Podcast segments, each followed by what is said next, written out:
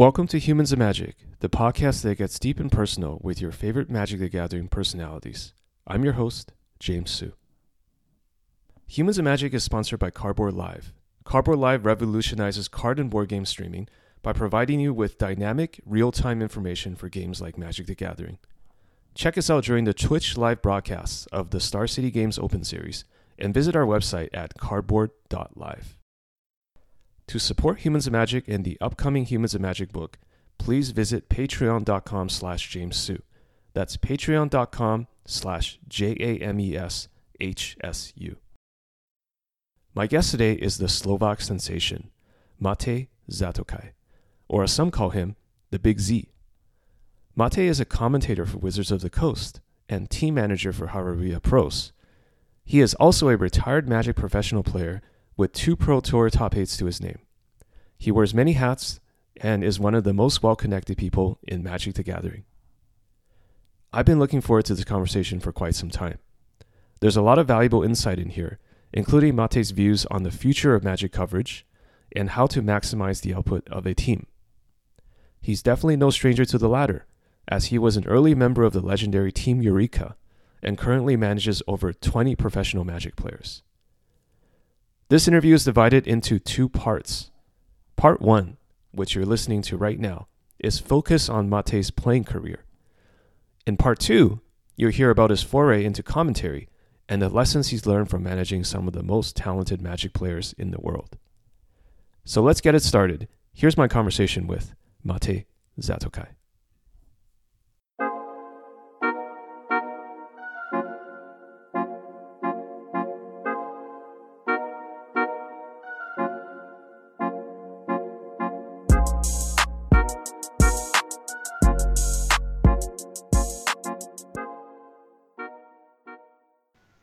Welcome to the first episode of Humans of Magic of 2019.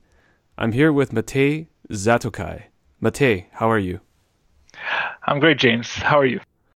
I'm doing really good. Whereabouts in the world are you located right now? So I'm uh, in Bratislava, Slovakia. It's uh, my hometown. I was born here some 34 years ago. I've lived uh, abroad for a few short stints, but mostly I'm based in Slovakia, so Eastern Europe. How is the environment there? I've never had a chance to to visit yet. Maybe I will in the future now that I know someone from there. But uh, how how would you generally describe it to people that may not have had the pleasure of visiting?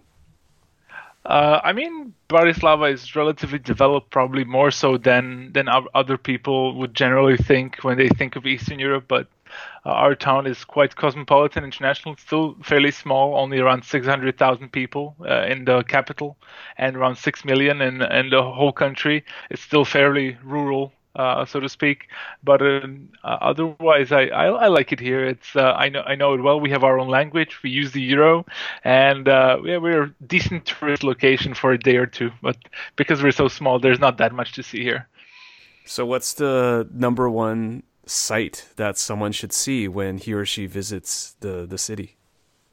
Uh, we have like a very nice big castle, and we have uh, probably number one would be uh, we call it the UFO, and it's a it's a restaurant above a bridge that kind of is shaped like a flying saucer. So it's pretty cool, and you get some amazing views of the city there.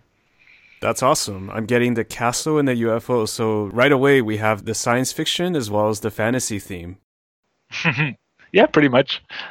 I know that you wear many hats. From studying your past accomplishments, I know that you are, first of all, a retired Magic professional with two Pro Tour top eights. You are also currently a caster or commentator on the European circuit for Wizards and uh, other events. And you also wear the hat of being the manager of the Hareruya Pros team. That's the team in in Europe, correct? It was last year, but now it's uh, it's spanning the whole globe. So I have more than twenty more than twenty players under my under my wing, so to speak. That is incredible. So you are a magic professional who knows the game very well, even though you are retired. You commentate on the highest levels of the game, and you help manage some of the the best players in the game That is really uh, amazing. And you wear so many different hats. Was there some kind of linear progression or connection between each of these three roles that you had? Uh, how did one lead to the other? Yeah, it's a very good question and something that I, I uh, when I reminisce about my past days, I, I kind of see um, one leading to the other because ultimately I always wanted to play on the Pro Tour when I was starting to play Magic in the first few years even, and uh, then slowly as with some success on the Pro Tour that that led me to knowing people who do the coverage and getting to know other players. And and I think just my my wanting of wanting to do something more than just play on the Pro Tour has probably led me to be a, a coverage caster and uh, someone who's now um, being active in other parts of the game, uh, even though I'm not playing competitively anymore a lot of players tend to stick to one role. So, for example, they may want to be a professional player and they just end up doing it. So, for example, Jon Finkel may have done that 20 years ago and he's still, to a large extent, doing that. Going from a player into something outside of the game, was there a particular moment or being aware of something that led to that?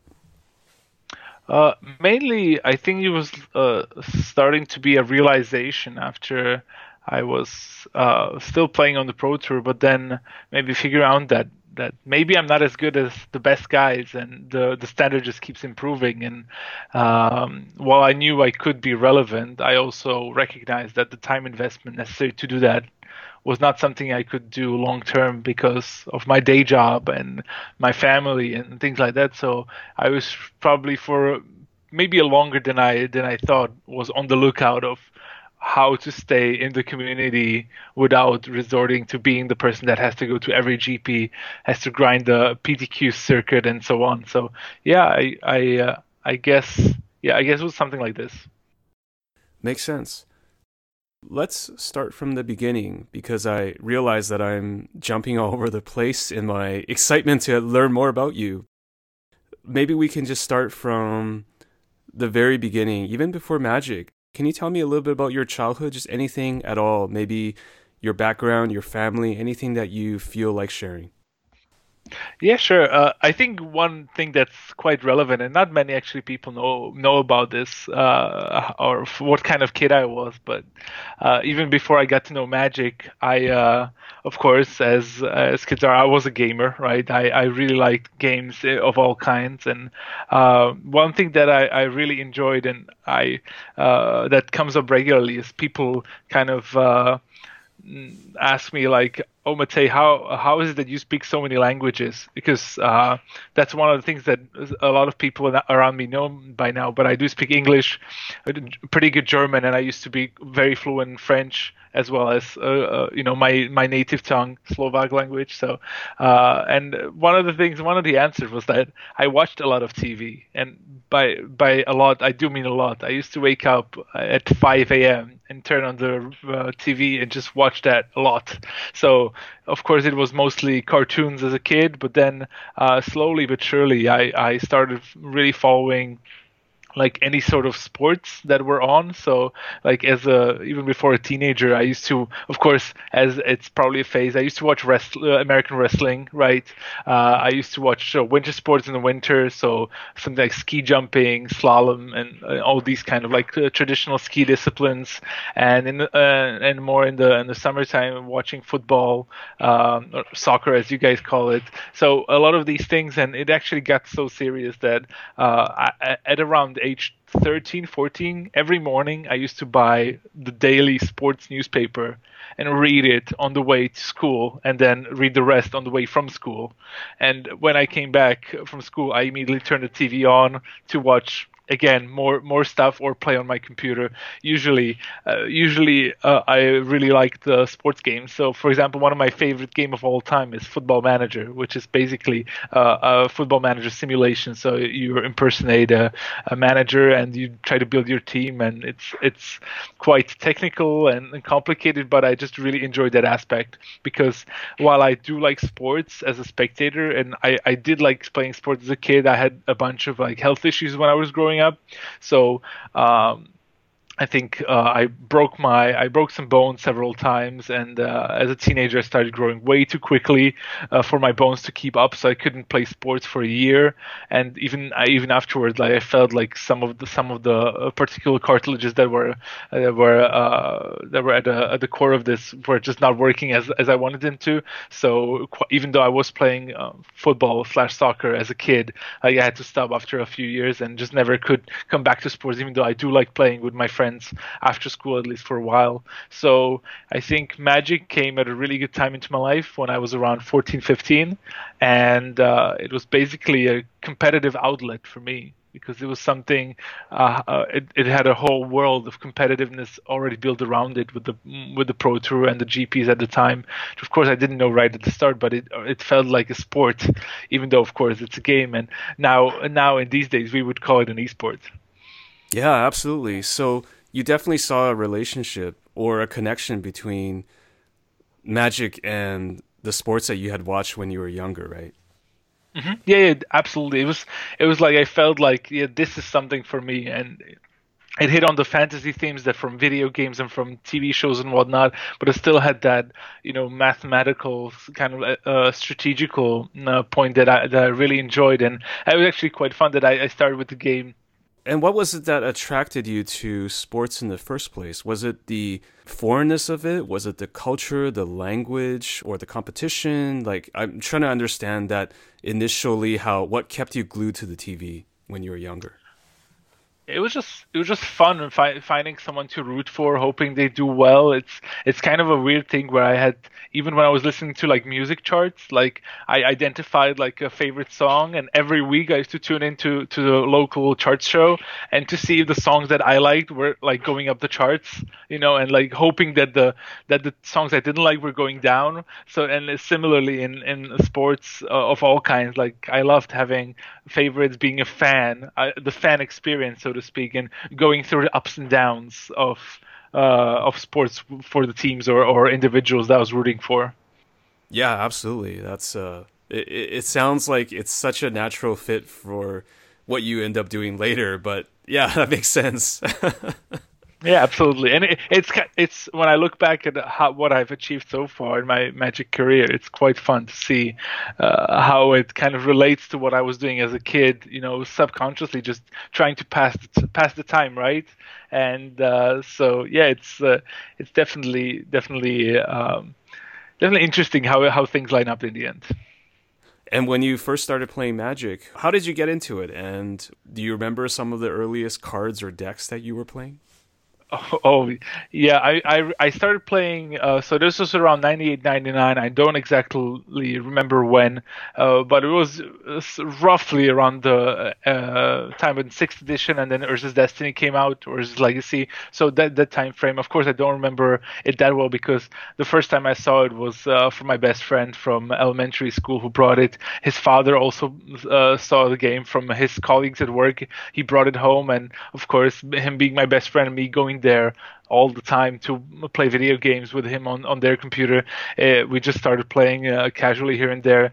And uh, actually, that was the last year of elementary school. And then I moved into, well, elementary and middle school is kind of here combined. So uh, at the end of eighth grade, I moved into a different school, and I, but I still wanted to play. So I taught all my uh, classmates that were interested to play, and we just kept playing in uh, in in our school, in our high school. And then, of course, we discovered the first shops. the well the only shop and uh, try to get some cards to improve our decks you know and metagaming between each other.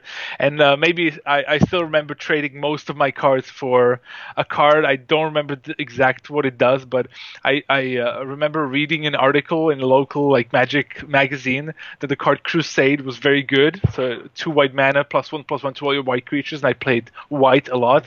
So that was that felt like oh this card is amazing. But it was too expensive for me to acquire at the time. I was still a kid you know, playing very casually. So uh, then I my friend found a card which was for I think for three mana or maybe for two I don't remember. But it gave all your creatures plus zero plus one, so it only pumped the toughness, not not not the power.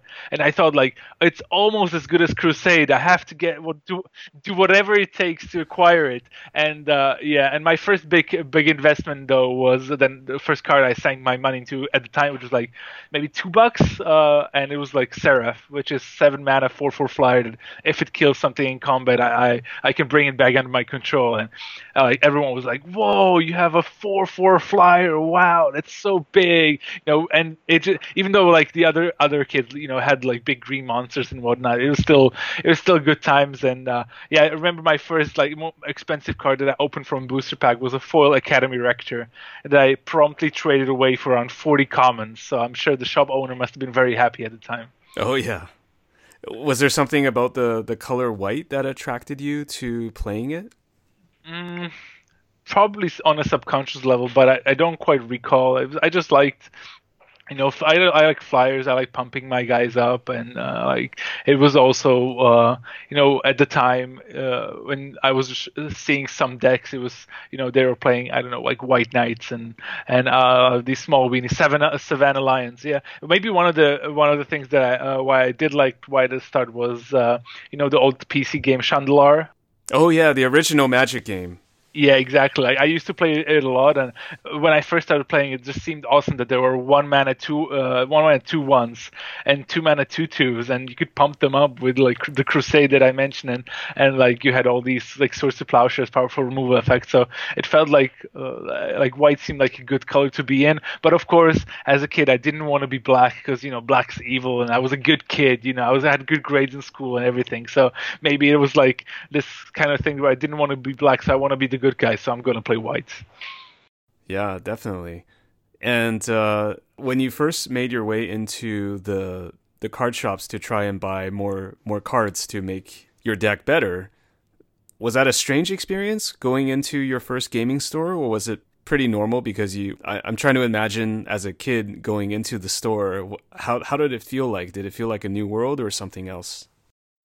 I just it just felt like I, I didn't realize that the whole world behind it. It was uh, it was actually only there was only one shop in the whole country. It was in my city and it was uh, not not far from my school. So we used to go there regularly, and it was just this whole microcosm uh, of like something that I I didn't really experience before, uh, where like the of course the shop owner had big binders of cards that he would sell for peanuts, but it was a way to attract the the kids to potentially buy some more expensive stuff later. Of course, he was getting rid of some of the chaps as well and uh, outside the store uh, there was like a small nook which was like uh, like maybe a one and a half times one and a half meters really small.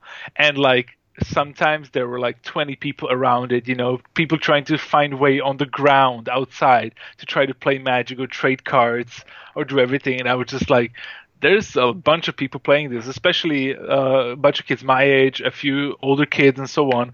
And the only time where I came anywhere even close to like such an experience was when I was younger. I used to uh, I used to trade ice hockey cards again, so like collectible collectible cards, but you couldn't play with those. And suddenly it was like I can collect this and I can play with this and I can like hang out with some of these kids, and it just felt like yeah, that's something I want to do, of course. So and uh, like it was a great way to make more friends friends. So I I, uh, I really liked it.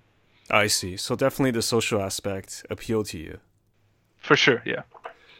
So take me through how you went from, you know, playing the game casually to this might be fast forwarding a lot, but how did how did you actually start playing your first competitive tournament in Magic? Walk me through how how that story happened. Yeah, so it was. I mean, we used to just play in school and play for fun, but I have this thing where I ha- I struggle to like when I take up an interest in something, I struggle to do it casually, and it's driving my wife insane a lot of the time these days.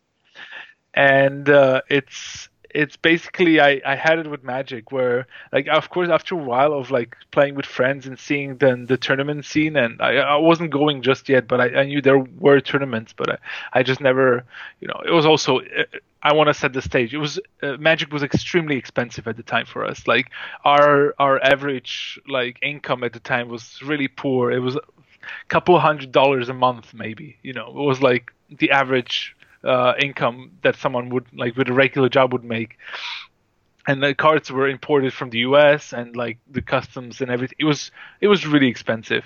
Like just just to get an idea like our local tournaments uh, where we used to go it was one tournament a week and we sometimes had up to 70 players and the price was one booster pack. And I'm not, and it's not of course the, the, store owner was ripping us off sometimes but basically he was just hedging his bets because he was trying to accommodate for the fact that we uh, sometimes we only had 15 to 20 people at a tournament and that wouldn't pay for the for the rent for where, where we were. So yeah, it's a tough business for him too. I would imagine. Exactly, especially at the time, right? So, uh, like the the entrance fee was like the entry entry fee was quite low, so he he just kept it consistent. It was one pack uh, for for these regular tournaments, and uh, and people would still fight over it. Like you know, we had still so many people, and the the tournaments were pretty cutthroat. So uh, back to what I was saying uh, that about how I was like getting into it. So I I, I struggled to do things uh, like casually, and it was when I started playing playing Magic, like the internet started to be a thing. I started to like you. I could I could go to my mom's work and and go on the internet, and so of course playing Magic, I started to look at like articles from like the Dojo, uh, Mindrip, or some of the really old school websites, and I used to actually print out the articles that I liked, and I used to read them like several times. It was like tournament reports, someone like Mike Flores, Adrian Sullivan. So already then I couldn't acquire any of these cards, but I loved studying like what was successful and like what was good at the time. So uh, I I tried to, from what they were saying, I tried to make one like passable deck that I could play at least some tournaments. And my first like proper constructed deck was uh, just mono red aggro, uh, and trying to play you know one mana two ones like Goblin Patrol, Jackal Pup.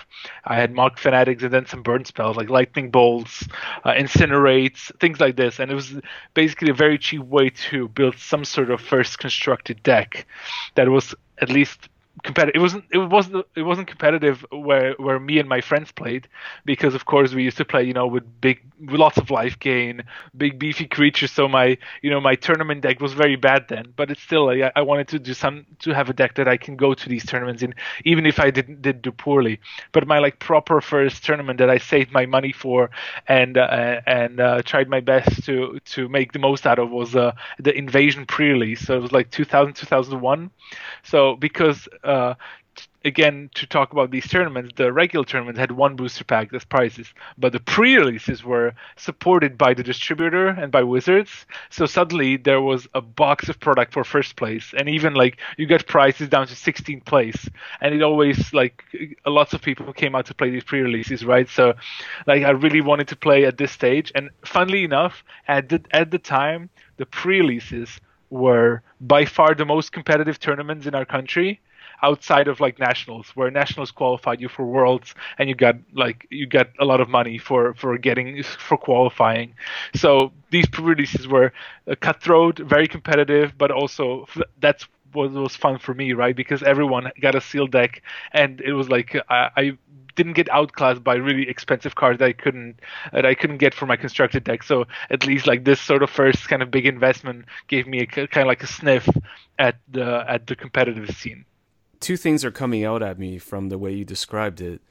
One is that you were through and through a hardcore spike even before there was uh even before the term was created probably you you were very competitive and uh, it sounded like you wanted to do what it took to be as competitive as possible within whatever format you were playing. Yep, that's that's accurate. And the other thing is your preparation.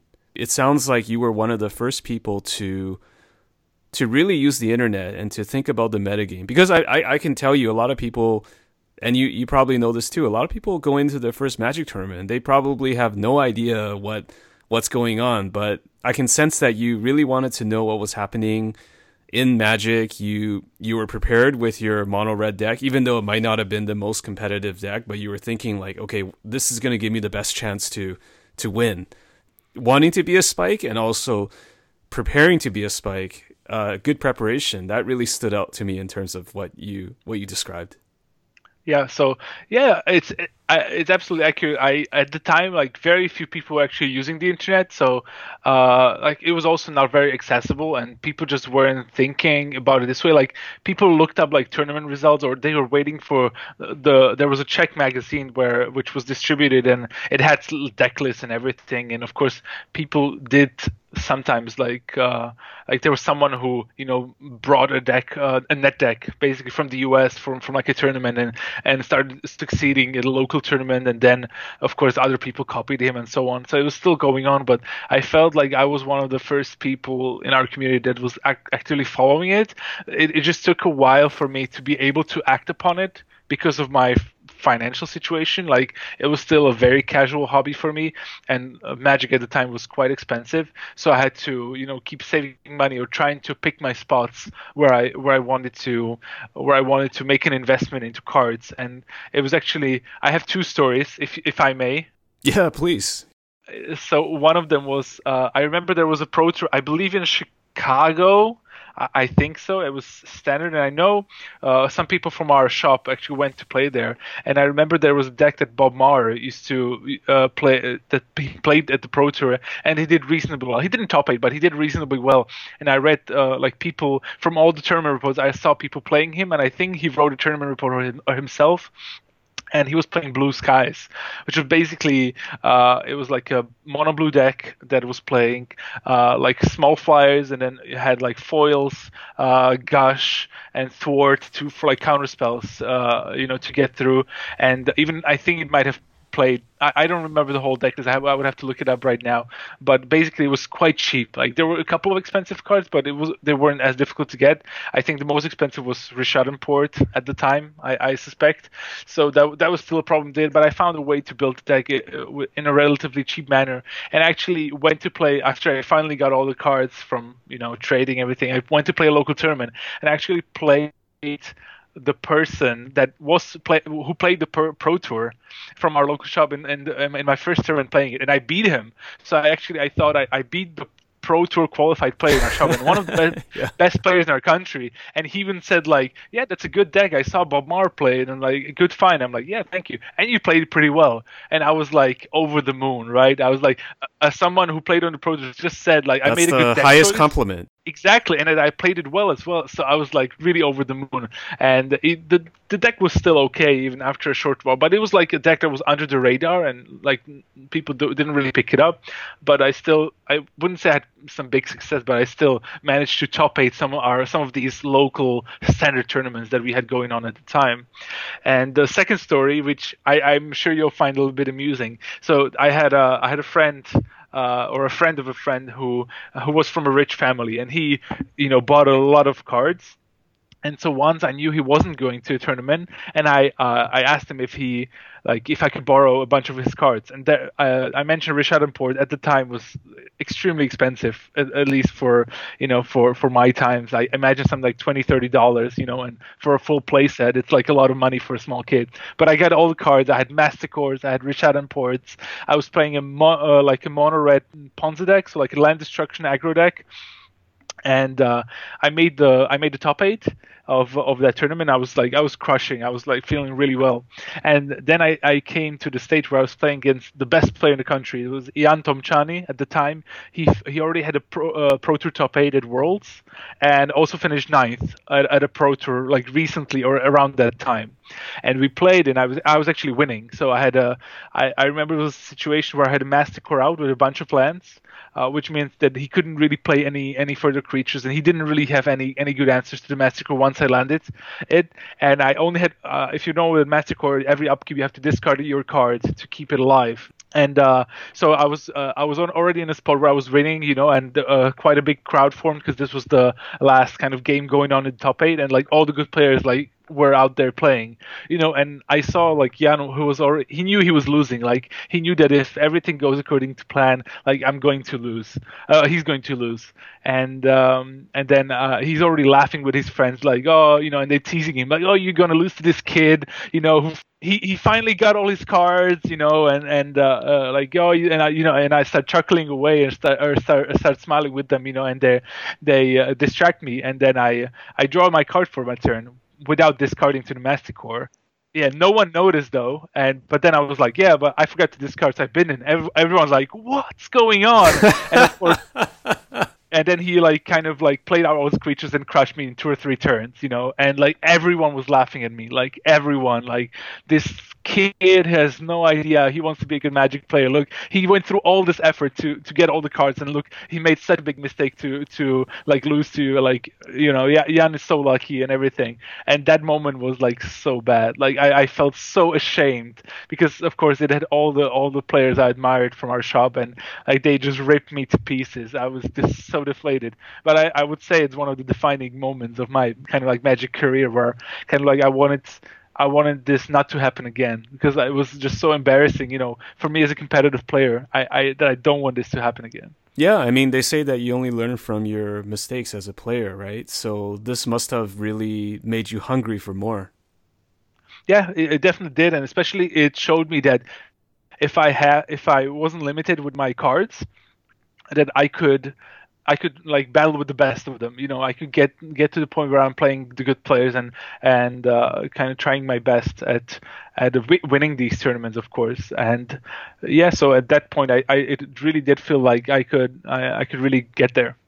I think that's actually psychologically very powerful. Is when you are improving as a player. It actually doesn't matter whether it's magic or anything, but when you feel like you know what the gaps need to be filled are. So, for example, you said, you know, maybe I need to. Maybe you, you, you look back and you think you need to play tighter in this situation, not to forget the Masticore thing.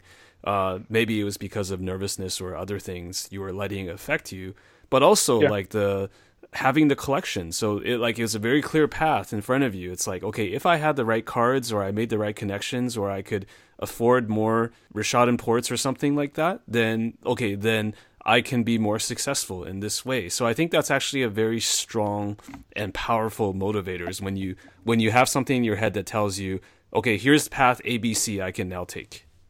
Mm-hmm. Yeah, absolutely. And and one of the things that I noticed at the time as well was the, the the networking thing was really something that I had to use to my advantage because like, I couldn't get all the cards I, I needed. I didn't have you know disposable income to just buy any card I wanted. So I I needed friends that could help me out, you know, with with the right cards at the right time, or you know, getting whole decks if possible. And maybe uh, on the other hand, being able to provide them with some sort of service, either helping them with their deck or uh, like lending them cards myself. Yeah, absolutely. And uh, I now remember having talked to your friend uh, Ivan Floch, and mm-hmm. he had mentioned that you were one of the first people to bring tech and international knowledge into the Slovak magic community. So it, it's it really lines up with what you said. Is uh, uh, it sounds like you were able to help players and you know kind of uh, make the community stronger in, in a way, but also to to to help others so that maybe perhaps they could also help you, right? Yeah, definitely. It's one of the defining moments for for this sort of competitive aspect was Slovak Nationals, I think, 2002 uh, and nationals the, the, year afterwards. I'll explain why. So for 2002, I was uh, playtesting with my uh, classmate Tomasz, and he was uh, almost everyone else stopped playing in our class. Like they already already like already like playing for like a year or two, but they kind of like eh, they were past it. You know, they didn't want they, they didn't want to keep buying cards to you know to uh, develop the internal metagame. And me and him were already starting going to tournaments, so we started having access to more cards and were playing mostly between between ourselves. And for those nationals, like I really uh, I really prepared a lot by like studying what everyone else was doing, and so I basically had two decks available that I thought would be good, and I gave I I told Tomasz that he should play a deck called Frog in a Blender, uh, which is a really silly name, but it was it was a great actually, name. yeah, it was a, a very aggressive red green deck, uh, ma- Madness like Madness tempo deck that was popularized by by some writer I think on uh, brainburst.com, I believe it was, and um, uh, he, uh, I suggested him play. It was it was quite high variance, but the deck had some really powerful openings. So so it felt like, and I got a little bit too smart, a bit too cocky. I f- had enough friends and knew ab- about what I wanted to play in advance uh, quite a bit. I tried to metagame too much, and since I knew that I could get almost any deck, I tried. I didn't want to play the cheap red green deck. I wanted to play something sophisticated, right? So I found someone with like all the pain lands that I needed, and I was playing like a Jund deck or so black, red, green with like Call of the Herd and like Terminates, like removal spells and everything. And while I thought my deck was pretty well positioned, like in general, I think I did a good job in like preparing uh, a deck for the tournament. My my friend actually won the tournament, won nationals with my red green deck, and uh, I uh, and then he that qualified him for worlds, and that was in Sydney that year, and he actually went and he finished in the top 32. So he went four two every day, and so he won like I don't know two thousand dollars or three thousand dollars. That was a lot of money back then. That was incredible. It was in, it, it was insanely a lot of money, and and then I thought like he's not better than me. Like if he can do this, like I can definitely do this. Like what what is going on? You know, I, and uh, like I in the end like we didn't get along too well in the end. Uh, he was even more competitive than I was, and uh, I, I I took losses as learning experience, whereas he was a little bit different, and uh, like we parted our ways uh, in the year after. But the year after i actually played metagame again where everyone was i, I kind of uh, what we talked about that like money matters especially like to kids and like the, our our community at the time where everyone was playing the blue green madness deck the year after because it was very cheap. Every, the deck was a bunch of commons with only a couple of rares so it was fairly easy to to put together. And it was also very good, right? Not just cheap. It was also very good, yeah. But it was a, it was a, purely like uh, the metagame was uh, uh really like 30 40 percent were playing that deck.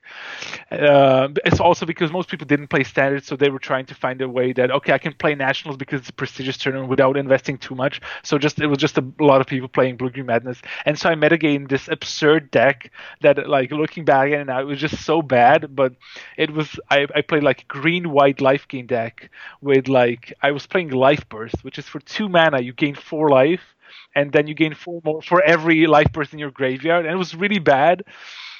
Uh, but but in the end, the, the, the deck had a plan. I, I, I saw someone play something similar at a GP like a, a, few months prior to that, and I just kept refining the deck to beat Blue Green Madness while still having a bit of a shot against other decks. It actually came in, and I actually won nationals that year. I, I and I stomped like I, I didn't lose a game uh, a match in the in the Swiss rounds in constructed because I just knew exactly what I was doing. I knew my plan, and while uh, uh, the other players knew how to beat me, they just never could execute it because I was always like a step ahead of them. They didn't know what to do. Uh, remember, at this time the internet was already a bit more widespread, more more popular, so more more people knew uh, about about the metagame decks. But I brought in a non-metagame deck, and I and I beat everyone. And actually, I beat beat uh, Ivan you mentioned, and I beat him in a top eight, and it's actually one of our biggest running jokes uh, until now, where I got very lucky to win that match because it was quite a bad matchup for me.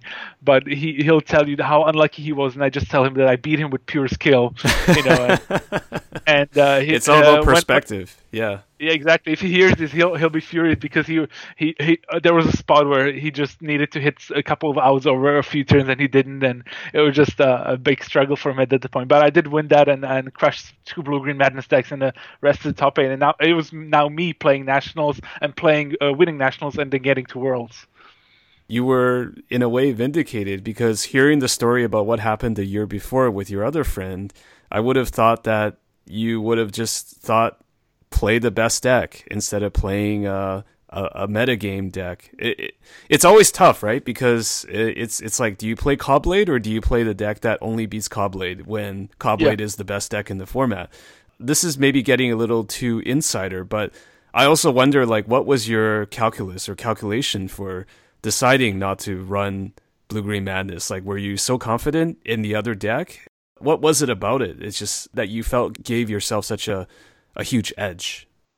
Yeah, but one of the things that that played a part in both of these tournaments was that I knew almost exactly what everyone was playing. So uh, I I could I didn't make the um, kind of like a metagame kind of analysis, but I, I just was sure that uh, how many bad matchups are there going to be in the room for me, you know, and I I tried to do the math of like you know who's bringing what, and and I knew that like basically there should be like two two people maybe playing Psychatog. That's not a great matchup. I can win, but it's difficult. Maybe two people will will find that new Mirari's Wake deck, uh, but I don't think anyone uh, will have played it enough. So I, I I'm pretty good there. And these couple of matchups that are even, I can play these sideboard cards to improve that matchup. So uh, I kind of it was like a calculated guess or like a, an educated guess on on the metagame both years where I thought like I, the matchups that I'm I'm going to have are pretty good and and and I just have to try to to maximize my chances. Absolutely. So it sounds like it was a very well thought out decision. It was a probability or statistical thing where you did feel like that was the best deck in the room. Yeah, it, it was definitely uh, like no already being in the community for a few years and knowing how things are going to shape up that I I could kind of like guess the metagame quite well and, and adjust what I'm doing to to to that. And uh, it was actually I won't talk much about nationals anymore because it, uh, in general like I didn't enjoy that much success and, and so on. But like from that point on, I never told anyone what I'm playing because I, I they everyone knew that I'm the metagamer and so that uh, that like if they knew that uh, what deck I'm playing, they would certainly always add cards to the sideboards of their decks to beat me or to try to beat me if they knew what I was playing. So uh, it was it's, it's again for as long as National existed, I, I refused to tell anyone what I'm playing because I was always trying to one up everyone. I mean, that happens everywhere, even today. It's like if you know that there's a good player in the community and he's playing this deck, people always tend to overcompensate for that player which yeah. is unfortunate, but that's the reality, right? Yeah, absolutely. I'd like you to tell me a little bit about your relationship with uh, Ivan or Ivan, mm-hmm. because that was really around the time that you guys crossed paths, right? Was in 2002, 2003. Can you tell me a little bit about how you guys met and maybe how how the initial impressions were and how did the relationship develop over the years?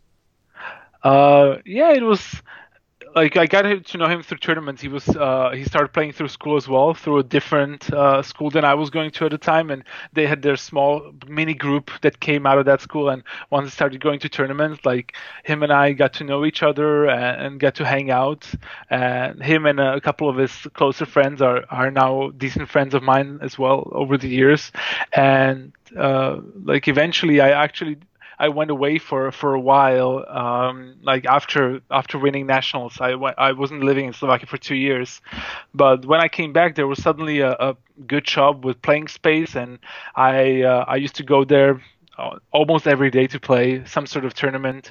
And he used to hang out there as well. And this is the the shop kind of created the backbone of our competitive magic scene. And like basically anyone who who went to the pro tour was playing in that shop and we used to like PTQ together, travel to GPs together, and yeah, we've uh, kind of gotten to know each other uh, through these means.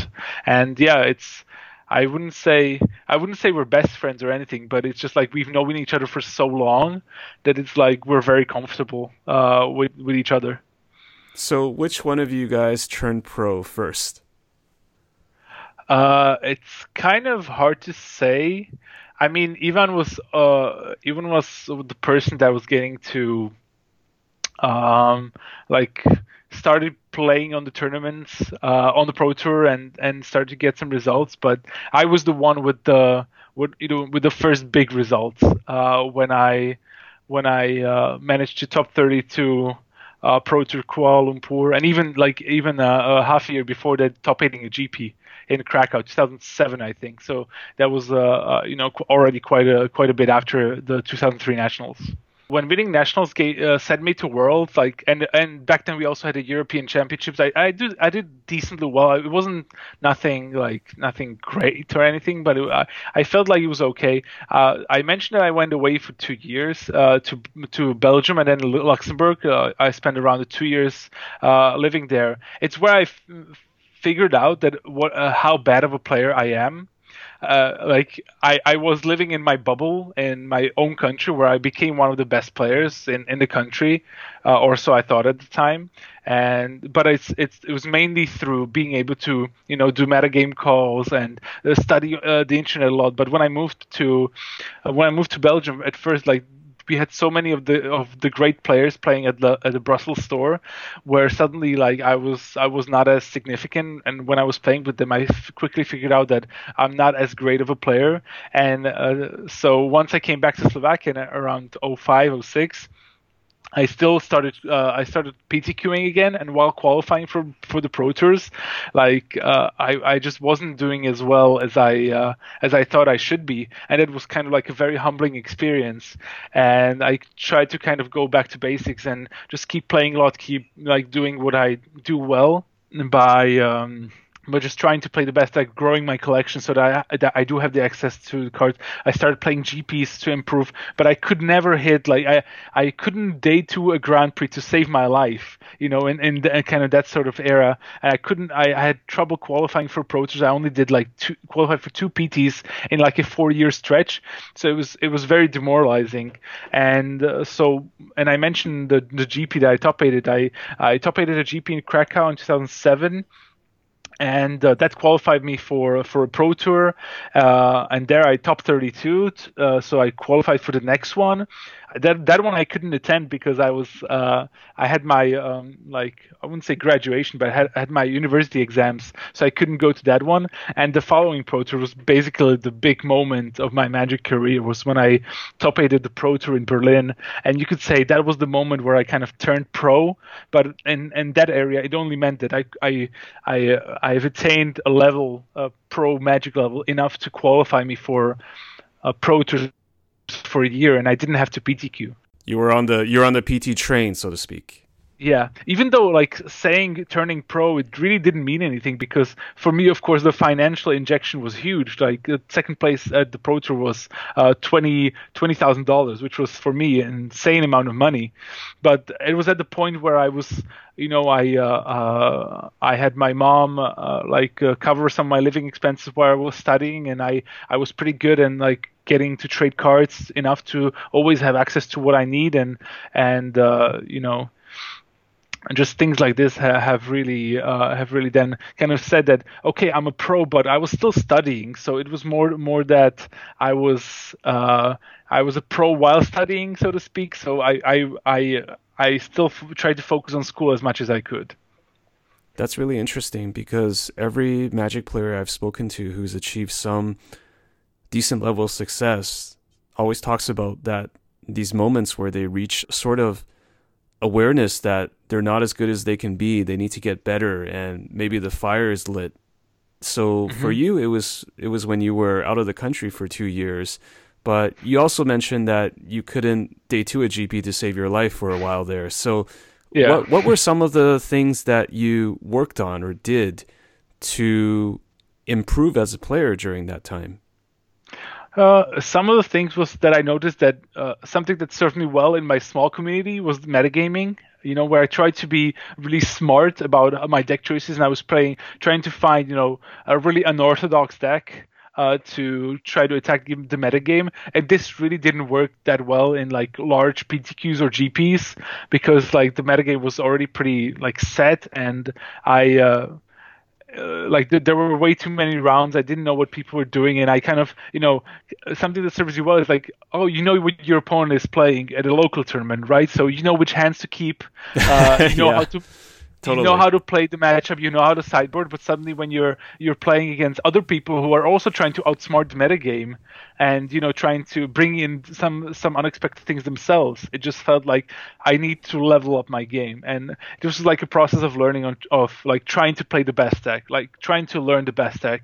It was a a time in, in my local shop where I just try I, I went on like an insane winning streak culminating with a winning a PTQ where I just kept playing the same deck over and over again and tuning it um, to perfection just to make sure that even if if people from uh, outside the country come for the PTQ that I can actually win it and, and do a good job and it, it served me well. And for for for the tournaments I uh, and I did well. The ones I described, it was just like hard preparation, trying to learn from people smarter than you, and like trying to connect myself with kind of like the best players in the area. Of course, it was Ivan and it was other people as well. Uh, but when I, on the PTQ grind, getting to know people, it was just like every tournament was sort of like a learning experience. And of course, I was playing Magic online. I was chatting with people, trying to still read all those articles that I that I used to before, you know, from the big big uh, mm, big writers of the of the era. And it was just like a slow, a gradual trying to improve myself, basically. So it sounds like your commitment with Magic or commitment into Magic was as high as ever during that time. I mean, it was as I as I said at the start. Like once I get into something, I really invest very very deeply. Just as a as a small side note, for example, when I started playing League of Legends for like uh, maybe six years ago, just as a casual thing while I play Magic, it's I just could. It, of course I played casually, but I still, you know, had to f- like make the right builds. How do I get better at this, right? How do I improve? Exactly, yeah, because I'm so competitive and I, and I want to get better at things that I, I, just couldn't just like start up and do whatever. I needed to, I needed to know like what the best path to victory is, right? So this is very much the same in Magic. It just, uh, if I want to take things seriously, I just have to, I know I have to invest the time into it, and that's that's basically my my Magic path at that point. Yeah, so walk me through that. I mean, now that you've basically an ongoing thing at the Pro Tour, what happens after that? Yeah, so that was 2008. So it was the big breakthrough where I lost to LSV in the finals of the PT with the Elves deck, which was like the worst kept secret uh, uh, at a at a pro tour in, in, a while. And it was just I was playing a broken deck at a tournament where I could play it, and and the metagame was not that well prepared for it. And then I started to be on the train. I had to start mm, trying to connect with a bunch of the other uh, other players who were qualified in my region. So it's at the time where uh, I really started to talk to a lot of the Czech players because our com- communities were very intertwined. I made some friends in Austria and in uh, Hungary, but it was usually a big group of Czechs and Slovaks who used to come out to play. And uh, it was at at the time where I noticed players like Martin Juza, who's of course now in the MPL and uh, historic Hall of Famer, and he he was one of the up and coming players, a bit younger than me, and I, I used to hang out quite a bit with him. And there were a couple of players who some people recognized, like Pro Tour champion Lukas Blohon and uh, uh, other players of that era uh, who were starting to do what I did, but they were, I've always felt a bit more talented than I was. But learning from them and playing with them at uh, at these tournaments, I started just grinding, you know, playing the PTs, uh, going to GPs, trying to, you know, get the points wherever I could to keep to keep qualified uh, to keep being qualified and it uh, it has served me well for for a while. I I made a top 16 at uh, a pro tour in Austin uh, a year after Berlin and then I had uh, some some small success here and there uh, with some with some all right uh, PT finishes and and decent finish at GPs without actually having a having a top eight, and uh, so but the thing the thing that uh, like I always felt I was okay, I, but I, I never could replicate you know my results right away. It was of of course it was deflating, but it was what you mentioned. It's like uh, knowing that you have to keep improving. And there were some results that that were good uh, some less so. And it was just a humbling experience especially as uh, i think the more more important thing was that my studies were winding down. And I, I i knew that i would have to look for a job. And this was actually uh, the kind of like the worst worst year of my magic life, so to speak, was when I had to finish university and find a job. And suddenly I had very little time. I was qualified for all the pro tours in a year, but I had to I had to go to you know to my job 95 and at that point, I re- that was like a big moment for me where I realized like I can't keep doing this if I am not able to invest time in, into like playtesting properly. I had very few vacation days, so I was traveling to pro tours, you know, the day before, and uh, you know, I wouldn't say I wouldn't say I'm underprepared, but I, I certainly was less prepared than I that would like I would like to have to been. I uh, my deck choices were not great. You mentioned Caw-Blade, like there was one of the pro tours in Paris where I did really poorly and just just because I, I, I knew I was prepared very badly. I only tested with some local players and I didn't study everything because I was just so busy with work.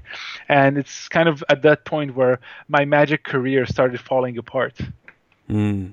And it, it, it's it's tough because based on what you've told me, you want to be the best you can in what you do, and so when you know that you could put in more more work or more time to it and you're not that that must be just very frustrating to yourself right mm-hmm. yeah it was definitely very bad especially because the first job out of school i had well the job itself was fun but it was also very mentally taxing and the pay was very poor uh, I, I really got not a lot of money for the work I was doing, and combined that with not being able to have the time necessary to travel to these tournaments, it was just a, a, bad combination where I ultimately felt quite unhappy. It was also at the time where I've been uh, where I already had a girlfriend for a while, and you know she was starting to go to work, and it was like these real life, real life things that were starting to get in the way of my kind of like magic career, and I had to kind of I just didn't have the results anymore, and I, I uh, tried to keep it going as long as I could. But then basically that was it. Like I I had to I wasn't qualified for any more tournaments, and if I wanted to do it, I had to start PTQing again. Did the thought ever cross your mind as to doing Magic full time and not having a nine to five, or would that had just have been too extreme? I don't think it ever crossed my mind, just because it felt like I kind of had to get a job. I had to live a proper life, as in like I wasn't a writer. I wasn't.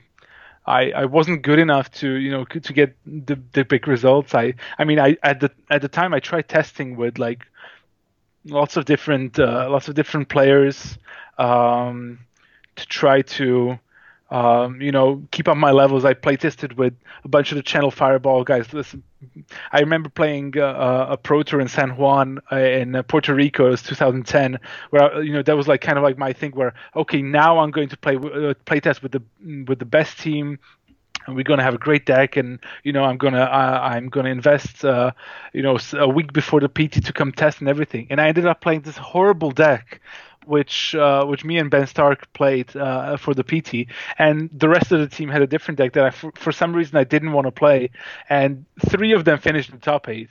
And I was like, I, I of course I, I, I, blamed myself, but I, I blamed the team as well. Like, oh, they, when they tell me how good the deck was and so on, but ultimately it was my fault for not trying to commit, not trying to learn from them on like how it was performing, what it was trying to do, and everything. And it was just so deflating.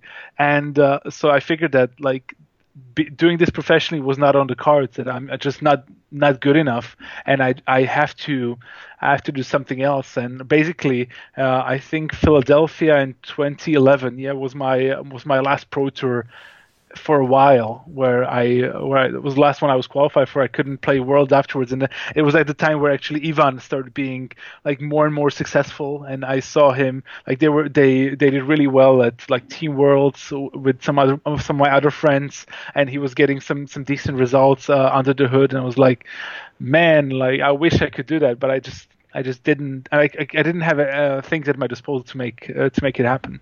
Mm-hmm. Having said that, though, uh, you've always been a big fan of Ivan. I mean, when I spoke to him about your time together, he he didn't exactly say it, but I I kind of felt like you guys had a very good competitive rivalry where it's like I want to get better because uh, I want to be better than the other guy. is that is that fair? You know it's it is kind of like the thing that we, we didn't really talk about. You know it's not a thing like you you mentioned but of course there was some rivalry from the local tournaments back in days past of course but when things moved to the biggest stage i think we each of us wanted the other one to do well enough. And uh yeah, it, it was just like we uh, he he kind of jokes about it that I'm I'm a big fan of his and so on. It's it's uh, like one of the things that I noticed that he does that I just can't can't do anything. Like sometimes we used to play board games after like the regular tournaments at our shop ended we used to play like other board games. And he could like after the one game he could start winning. Oh he figures out the strategy of the game very quickly. So fast. And i like I, I, I knew that I, I just like don't have the skill that for me it I really need to gr- the graft and the hard work to kind of learn the strategies. I need to read the articles, read what the other people kind of have been saying and it's I just can't can't come up with these things myself. So it's kind of like where I, I in a way I felt like I don't have this natural talent, you know, like that your Kais, your Finkels, your Nassifs, your PVs, the players had that I maybe I don't have the it factor that I have to work for it so hard that to make it happen, and I have to take enough chances that I, I'm just not that good of a player. Uh, one of the things that that that kind of helped me was at one of these one of these pro tours uh, when when I f- realized that I wasn't as good as I thought was playing against uh, David Br- not David Brooker. I I forgot his name, but it was a German player that that top at a pro tour uh, in limited, and we we are already out of contention. We were playing, and I I kind of like complained to him like you know like I I really feel like I had this one big success, and since then like I really have trouble like putting any good finishes together, and it's like it's a big struggle. And he's like you know he says like oh you might not be as as good as you want to be, but you're still better than 99% of Magic players in the world. Like you're playing on the Pro Tour and everything, and that kind of put things into perspective for me. That kind of helped me realize, okay, I I, I know when when I can be good and how I can achieve this, and I just need the right conditions for it, basically. Totally.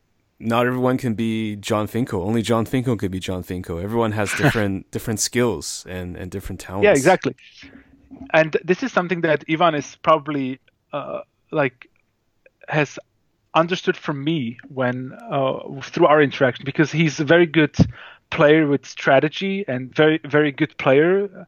Uh, like after a while, after working out some of the kings in his game, he's uh, he's very good. Like he's one of the best players I know, and he has improved leaps and bounds since I got to know him. But he also like understood that to be successful in the pro tour, it's not just about how well you can play. And this is where something that where he keeps telling me that he admires about me the fact that I can network, that I can connect pe- the right people and you know plan uh, testing, for example, in a way that he cannot. That these kind of are things that also contribute to success uh, of of a pro player, and I think it's a good lesson for, for both of us that where I know I have to do better at trying to uh, trying to learn and, and be a good player per se and like knowing the ins and outs of my decks and of the metagame. But also he he recognized that he needs a good team or good friends around him to uh, to leverage on the fact that he's such a good player.